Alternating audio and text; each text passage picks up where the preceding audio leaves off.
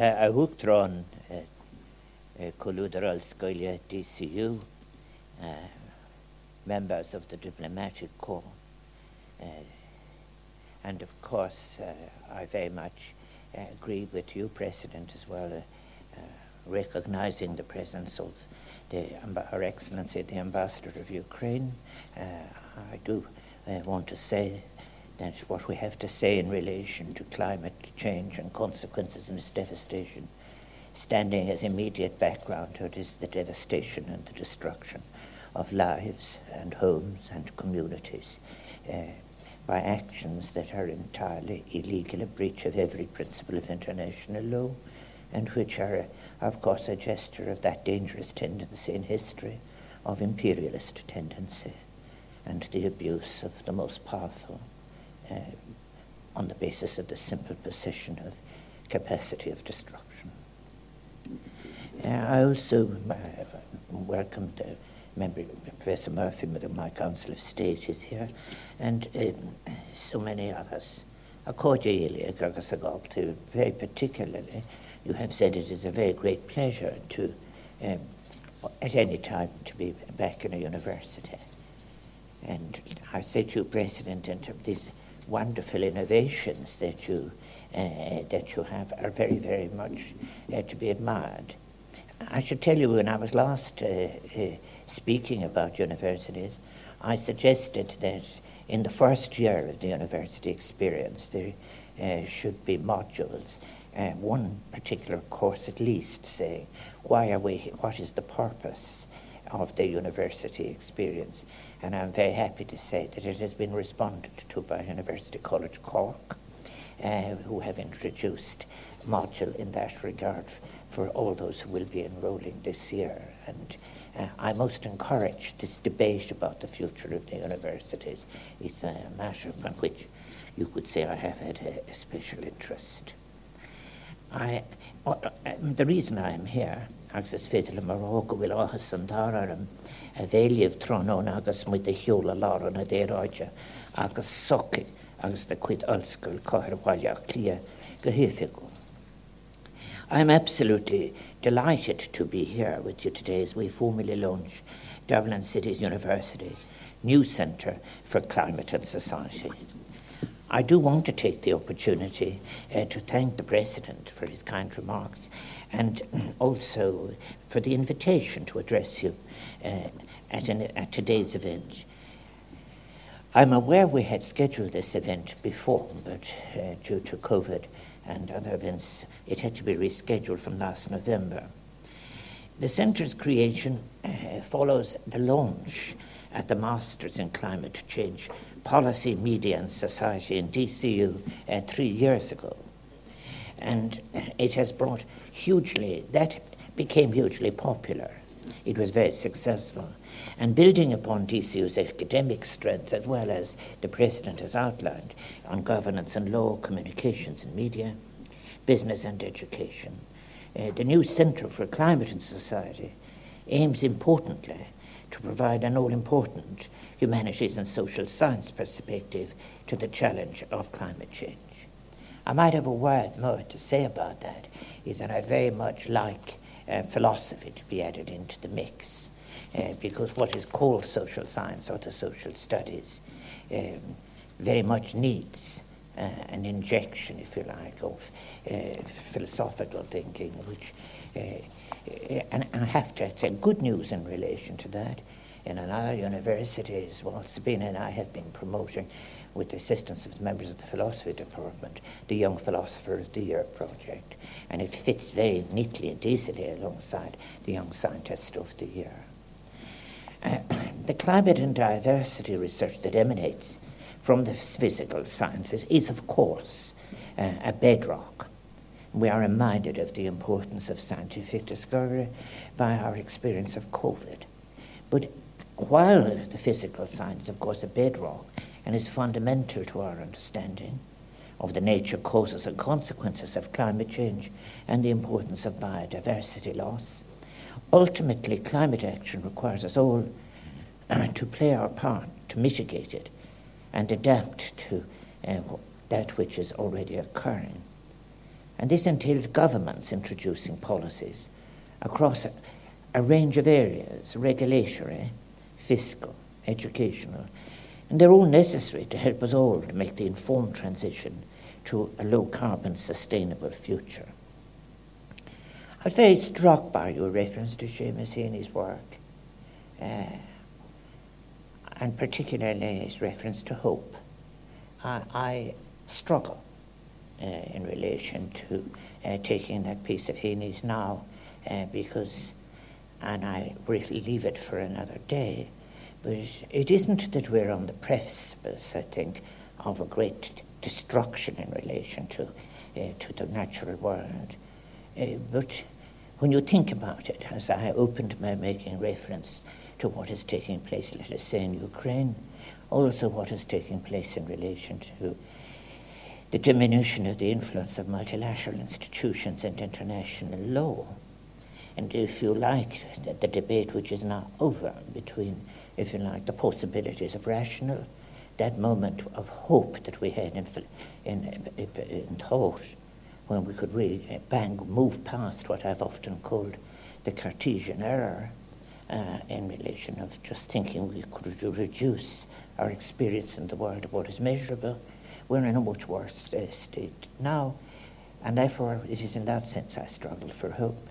I have restrained myself from describing our position across so many failures of democracy, participation, law, dignity, respect for nature, as perhaps it isn't people now say we will be regarded as criminals in the future by future generations.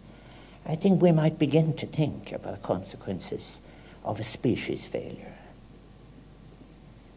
As I said, a dimension to which I will might re- return again in another place. Uh, getting back to my task and that for which I've been asked to be here, uh, I do say uh, that this this centre is so important for because it is aiming to address the very demands of policy that, that I have mentioned the importance of media.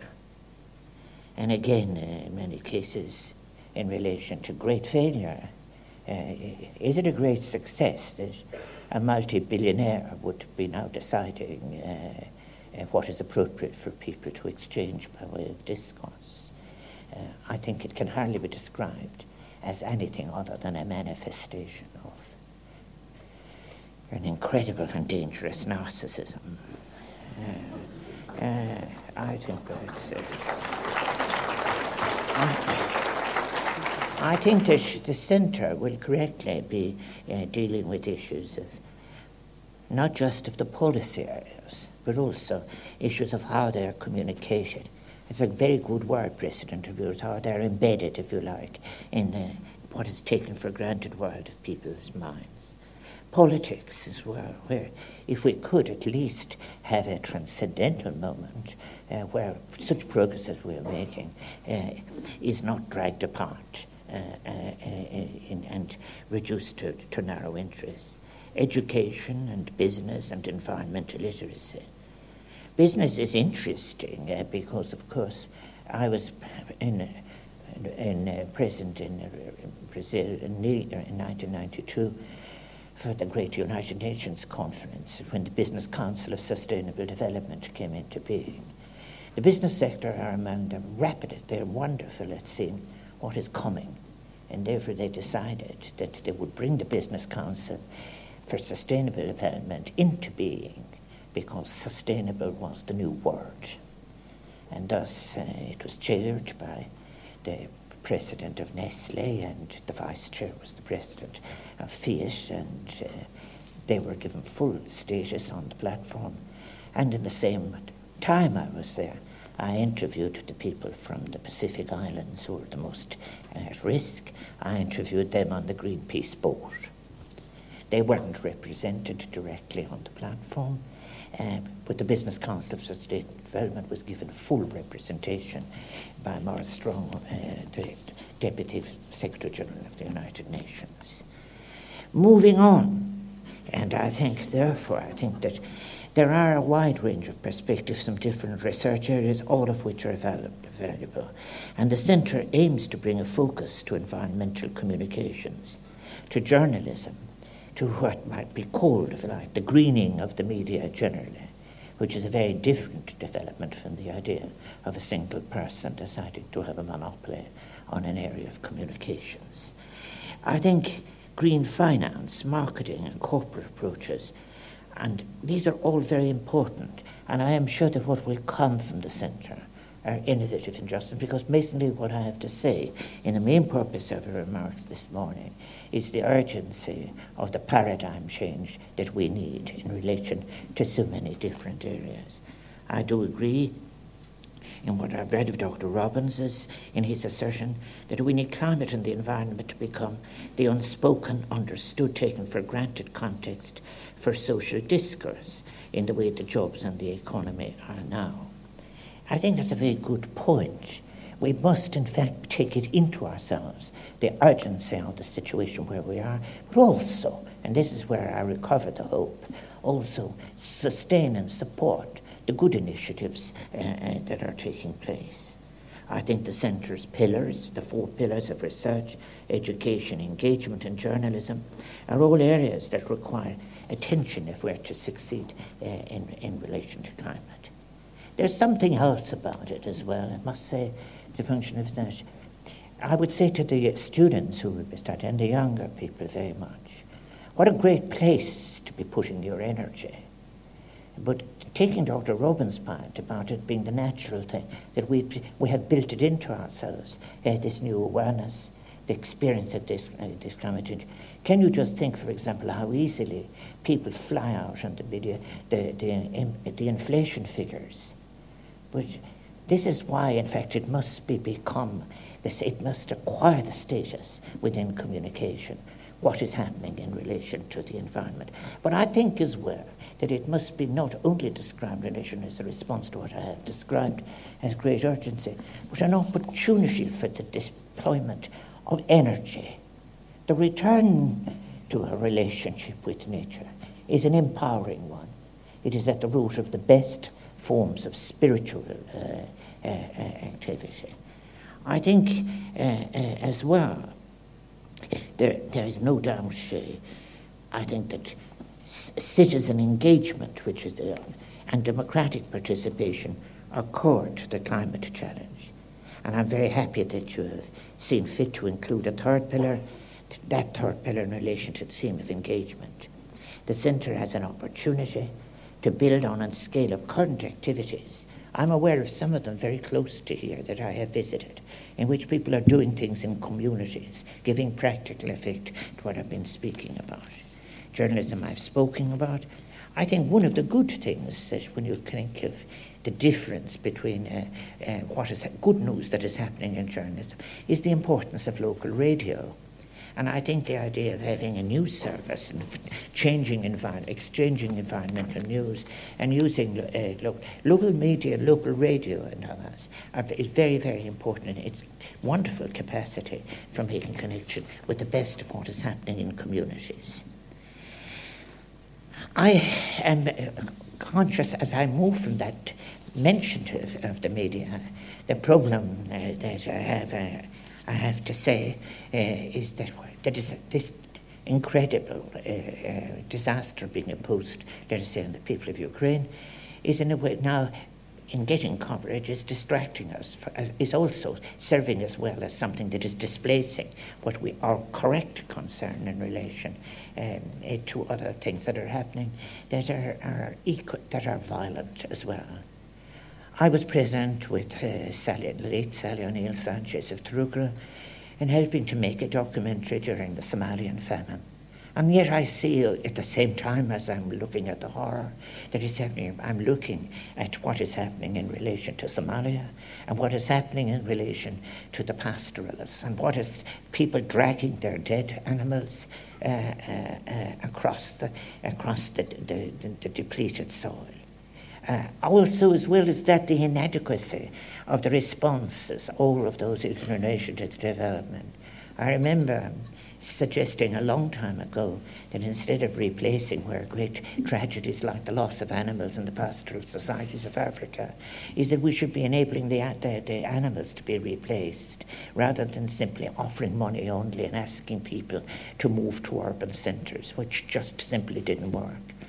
And this is one of the things that's amazing in the university system the neglect of anthropology anthropology, that great tool of colonization and of empire in the 19th century, used by all of the great imperial powers. And yet, after freedom in so many of the countries in 1960, the failure to use anthropology as a tool for understanding differences in ethnicity, dealing with that immense crucifixion of a problem that was posed by departing empires, drawing arbitrary lines across the face of Africa. And these are things that uh, can be changed. Uh, there can be a return uh, to, the, to development studies and development theory being reconstituted in a way that it will have the capacity to respond uh, to, what, uh, to what I have been describing. I want to thank all those staff as well as well who have been involved in the bringing of this centre into being, staff and students. I think uh, they will be thanked in the future for what they're doing in reconstructing a road back to harmony uh, with nature. As I said, uh, I think as well, it, it is, it is, it is, I'm afraid, undeniable that in terms of issues of, of generational justice, that future generations, uh, uh, if we fail, will describe our present times as really I think it is once uh, in terms of criminal damage. I think Ireland in 2019, we know, has become the second country in the world to declare climate and biodiversity emergency, recognising the critical nature and scale of the challenge facing us all. And I think the 2020 programme from government committed Ireland to becoming a climate neutral economy by 2050 and this, of course, is enshrined in the legislation which I signed, the Climate Action Act of 2021. But it must now be brought into being. Becoming climate neutral, was, we, I think we might have underestimated it. the dramatic changes that are required in personal and collective behaviours, including how we work, how we heat our homes, how we travel, produce our food, consume goods and services, and manage our waste. All of this is dealt with, I think, in the Climate Action Plan of 2021. But I think what is necessary is that all of the constituent parts of our society will have to take on the task with urgency of meeting these extraordinary challenges. I think as well the centre's purpose and the way that it has structured itself uh, will, I think, uh, uh, create a kind of uh, what we might call environmentally literate citizens, which is important. And what's always astonishing in, in many, many ways, it's easier than it was before because I think younger people are better informed by, by, by, science. But we shouldn't neglect, as well as that, that there is a very old wisdom there. When one looks at it, at it uh, Old and Middle Irish, you look at the, sometimes point out, for example, that the, the, word, the words for sexual activity in the Irish language are much wider than in the English language. But it is not unrelated to the fact that it was a language that was very, very, very interested and respectful in nature itself. And that's why you have, in fact, across different aspects of our life and in different aspects of biodiversity, you have this wonderful, wonderful uh, legacy in the, in the Irish language. And I often think about those languages that are dying on the continent of Africa. It is just simply a fact that their simple multiplicity of languages is that when a language dies, a whole history of experience uh, uh, and of humanity goes with it. Because the dominate, the instinct to have a dominant language is, is just that. It is a, a, an act of domination. Again, more of that on another day.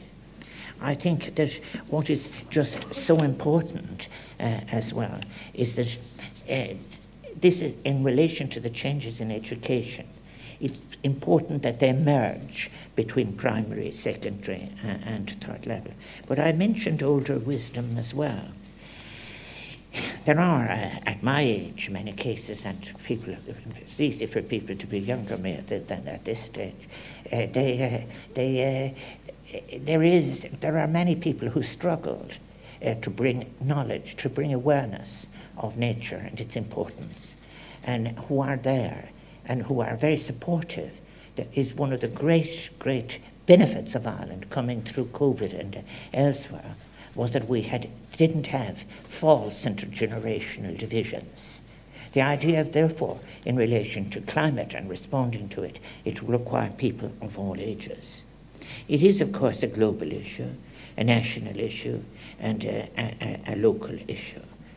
I, I think, uh, as well, where there is that points, and I won't elaborate it because I think most people in this room uh, uh, are aware of it. If you take about the consequences of the Industrial Revolution, very, very often it's described as a set of, as uh, the spinning jenny and the whole way in which, if you like, between the period of 1760 to 1830, it took off as well. There was nothing, uh, it was built, it was, there was a context that made it possible. And there is a context that, that made it become admired as a form of modernization. And it was not unrelated to trade and colonization, and indeed empire as well. But then I think what has been also was because of its presentation of modern uncritiqued modernism, was the, the, the great errors of the modernization model was that it was something that was released into the world as a source of progress and to the future, the myth of progress. In 1966, myself, when I went to the United States to study uh, postgraduate in sociology, along with many Latin American people whom I met for the first time that time, we were being invited to study the backwardness of our society. People were talking about development as like the images of a car uh, moving into gear, obstacles to growth. And obstacles to growth were everything that was neglected in anthropology. The way that people lived, ancient wisdoms, relationships to the environment or whatever. Removing the, there's a, the, there's a famous Princeton set of studies about six, Gabriel Pye, Am, uh, Gabriel Almond, Almond Verba, all Huntington, all of these and the rest of them. And they are all addressing this. And, and the great concession that's made as things went on, as maybe it's a spectrum, that we're just at the bottom of a spectrum. But th- that is what gave us where we are now. And what was there, this is my, my question of you must amplify social science and social studies with philosophy. That's what gave us the inadequate theory. That gave us what was, in fact, actually a hidden ideological imposition of modernization theory that darkened most of the science, including law, including right across, uh, right across the board. Uh, Norman Long is probably the best source of all of this in, in, in, in, in the history of it. But have we the capacity, therefore, to question it? We haven't had really adequately uh, uh, uh, so forth. I think that what is continued, if we neglect what, uh, if we don't change, if we don't have the paradigm shift, we are going to see deepening stress in global communities, shortages in resources. I mentioned Somalia because I know it, contributing to conflict, forced migration, exile and the greatest impact of all that uncritically accepted Anthropocene excess are the people who are now paying, the people who are least responsible are paying the highest price indigenous people, small island developing uh, states. And I think, therefore, the situation is likely to get very much worse with, uh, if we don't address, if we fail both in terms of those population flows that are driven by conflict shifts, renewed and old hatreds, and so forth, and also the opportunity taken by those who want to take a totally different uh, uh, view of exclusion, who will seek to invest diversity with fear and hate and exclusion and even dehumanization. I think. Uh, we were making great pro- we were making progress. It's a progress we have to, to recover the United Nations 2030 agenda and sustainable development goals. the Paris Agreement, limited as it was COP26 in Glasgow last year. And I, I sometimes um, uh, say to myself, that is something that has to be borne in mind. Uh, how all of that is in fact at risk if the discourse, let us say, in relation to the future of Europe, becomes an entirely militaristic one. And that is a serious uh, danger. As somebody who's been speaking on these issues for half a century, I must say um, the discourse is getting uh, one in which uh, how often, if you did a count in relation, have we, how frequently have we heard the word peace in recent times? Uh, how frequently have really we really critiqued the inadequacies? We use the word multilateralism, but what do we mean by it? And I think there is a evidence of a considerable institutional failure there, both in terms of institution and diplomatic practice. I want to move to being a bit more cheerful about it all now and say uh, I did have the great privilege, and think writing the foreword to Father Kirby's book, his book on, on Polanyi. And I'm an, I have been an admirer of P.J. Drudy and people like that, and a long time ago. I've been an admirer of Polanyi's approach to Karl Polanyi's approach to economics for a very, very long time. I think in it you will see, uh, the other I think is, is Ian Gough's Heat, Greed and Human Need, which shows us in many cases that it is possible by changing the scholarship that informs the policies that it will in turn change the outcomes to be able to deal with issues of hunger, issues of great gross inequality, and climate ecological responsibility taken together. And Ian Gough's work is seminal in that regard, in my view. And what is equally important are those who, along with him, are pointing out is just think of where we were before COVID. There was a significant argument of people who have now ran to the bushes, who more or less said that the role of the state must be kept minimal that it must be that the market has the capacity to handle all of our problems, getting the state out of the way. And yet, in every significant area, during it was the state that managed, that responded to the to the to the to the COVID crisis. And in relation, as I look across the legislation of different countries, the state's leadership is crucial. This is not to say that everybody shouldn't be involved, but it is a direct contradiction of the market theory hegemonists who were just simply saying that the state was costly, that the state was too large, and so forth. It's a discourse that hasn't entirely died. Some of its extremists, as I said, have gone to the bushes. But they will emerge again, and it will emerge like this when they will be putting a cost on things that might be there if, if we didn't, uh, if, if, if, we were to, if we are engaged in a transformation. The state had its an undermining of its confidence, range, and legitimacy, which I hope is now over, because that creates a better atmosphere for hoping for the next the transformation that we need. The state has the capacity to deliver universal services. I have on record as saying again, speaking to heads of state from other countries, in particular in my visits to countries in Africa and Latin America in the past, it is a time for realizing uh, that universal basic services, food, shelter, education, all of the things as it would be put by, uh, you know, what is called, to be able to participate in your society uh, without shame, as a distinguished Nobel economist has put it. All of these things are achievable. And universal basic services is not in contradiction of universal basic income. It is possible to give the assurance and safety of being able to belong in the world and at the same time be able to handle difference uh, through floors of universal basic income. I have so long, and it's in my website, the amount of tribute I have paid to people like Mariana Mazzucato, and all of these new scholars who are writing. The ideas are there, I'm thinking of Kate Raworth as well, and uh, of Oxford University and others. They've produced ways to do things. But what is standing in the way, in many cases, as these intellectually seminal works are, are appearing. Someone announces that they're able uh, to buy Twitter. And you, you see, people must realize, if you want, in fact, actually, if you are actually morally serious about uh, your commitment to engagement, you must realize the contradiction. Realizing the contradictions of one's life is as important as, in fact, being able to have the joy of engaging with the possibilities. That's why places like universities should be exciting places. They're not information pushing places and so forth.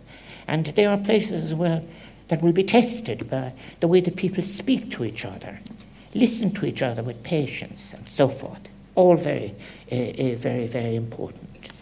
I do think as well that in many cases, which in relation to the, uh, we must, there is, I said, I have spoken about the developed consciousness that is there in the area of advocacy in the ecological area. But the real challenge is mer- merging that consciousness with the consciousness of those who have struggled, perhaps and failed, in relation to the case for social justice and equality, or responding to uh, world hunger. Uh, what an appalling thought it is to say that if we don't respond and achieve in what we have committed ourselves to, a hundred, an additional hundred million people will, will, will, will, uh, uh, uh, will die. We either engage in terms of including all of the people on the planet, or we complete uh, we, we compete in, in, in, in, we, we, we fall back into a kind of isolationism. I mentioned uh, what I had called the, the Cartesian fallacy. I do so uh, by saying uh, uh, the world cannot be measured and the world cannot be reduced to what is measured without, without great consequences. But driving all of what we went through, including our period of austerity after the collapse of 2008, was an uncritiqued individualism. And that individualism sapped into people's lives.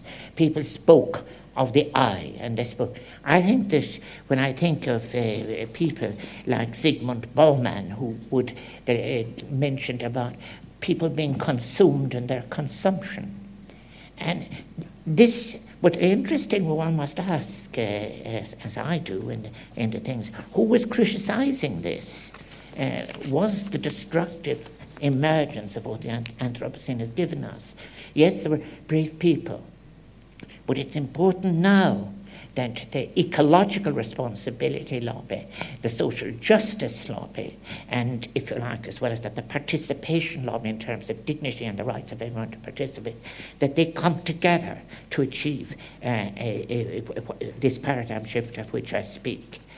I think that uh, Peadar Kirby went much further, I know about it, because he was really talking about uh, degrowth and deglobalization. But I think I do agree with him in many ways, is that what was described as globalization was very much, uh, again, on, on, on. This was very close to the original modernization theory, which was in turn very close to the idea of myth of progress, which sustained, which was sustained by colonization uh, and empire and the assumption that some people were inferior to others.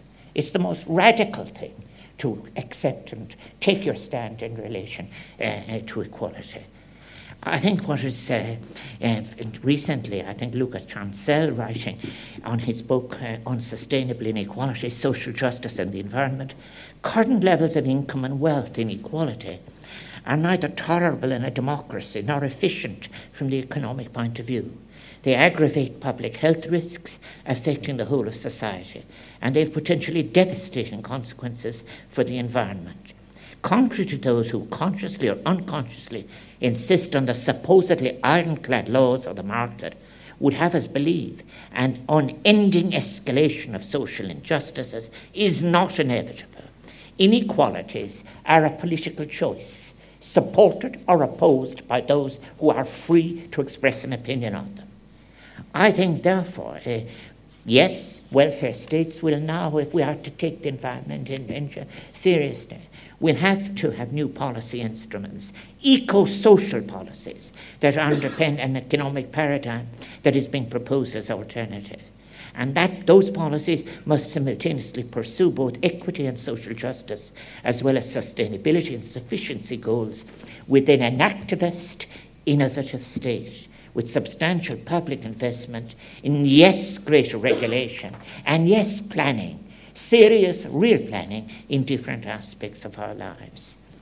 I think as well, Professor Gough has said when I met him, we must has stated that require tipping the balance of the economy from private to state investment maybe is, is, is I believe necessary. I agree with it.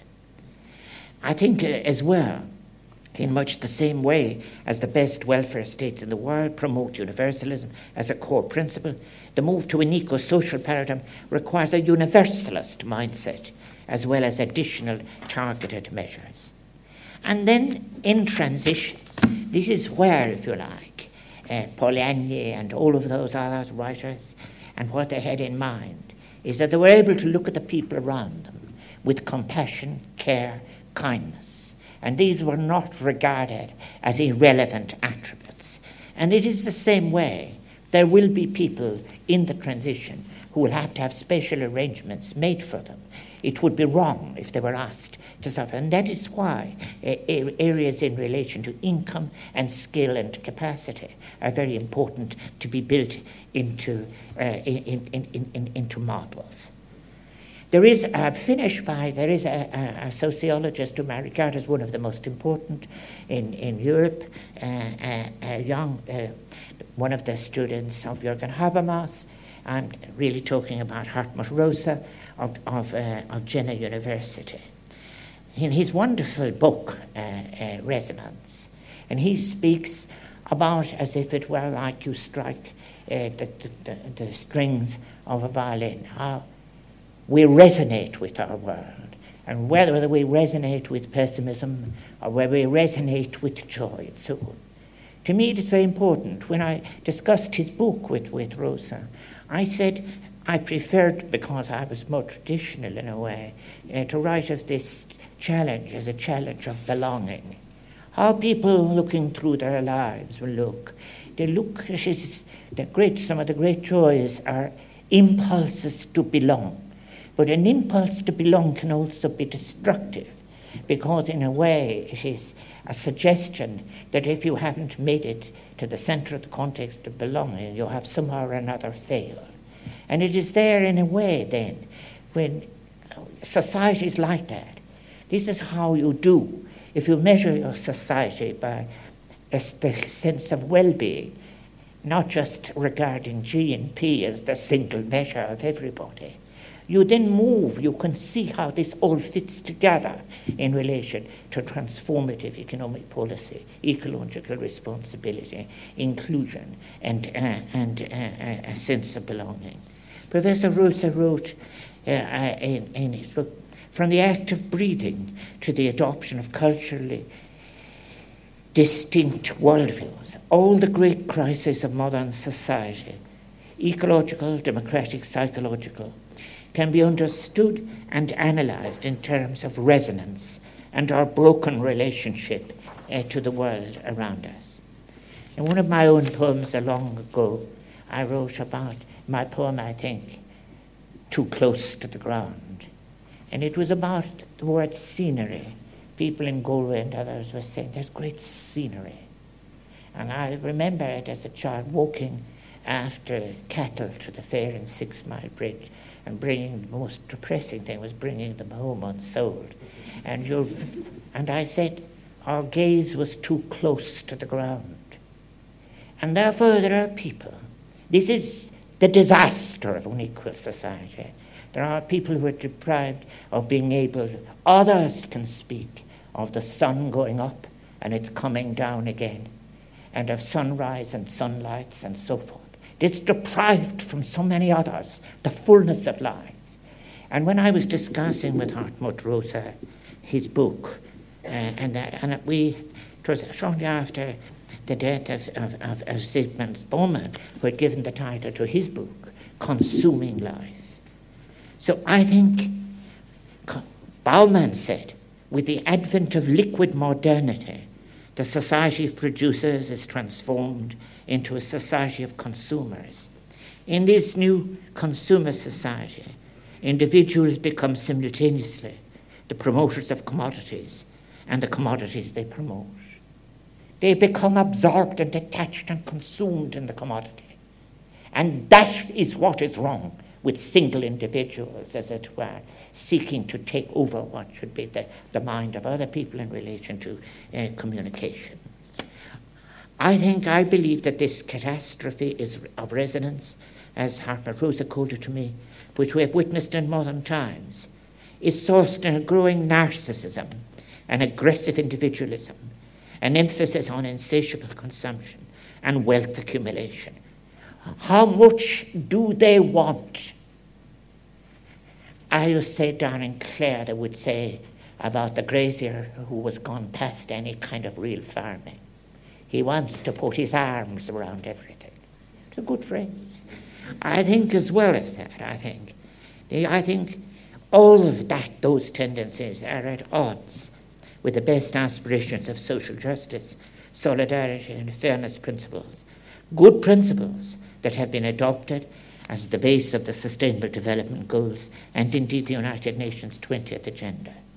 So we're challenged now to dare not just to dream, but to bring into being a world where, as Tim Jackson puts it in his book, Post Growth, relationships and meaning that take precedence over profits and power, a world that sustains the planet and the human spirit an uncharted terrain in which plenty isn't measured in dollars and fulfillment isn't driven by the relentless accumulation of material wealth. A more equitable and sustainable way of life is possible and culturally attainable, and we can change our course and escape the vicious circle of our current paradigm. It requires leadership, yes, but ultimately our participation and support, as has been the case in so many of the great emancipatory movements of our world. It is the people, citizens, communities, and wider society that will lead to the change. And thus, the DCU Centre for Climate and Society has a fantastic opportunity to play a key role, working across civil society, policymakers, local authorities, communities, educators, in fostering public engagement with this the great existential issue of our era, climate change, and through the provision of research and advice that assists in crafting better policies, better communications, better literacy, more educational resources, better strategies for tackling climate change. Your centre has a unique opportunity to help with the great task of bringing people together, building the real consensus we need. Uh, it is a big responsibility to which I am sure you, you will rise. Agus agus dare. So it is with the greatest pleasure I wish the Centre for Climate and Society and its staff and students and everyone who will support it every success and blessing into the future. Mille.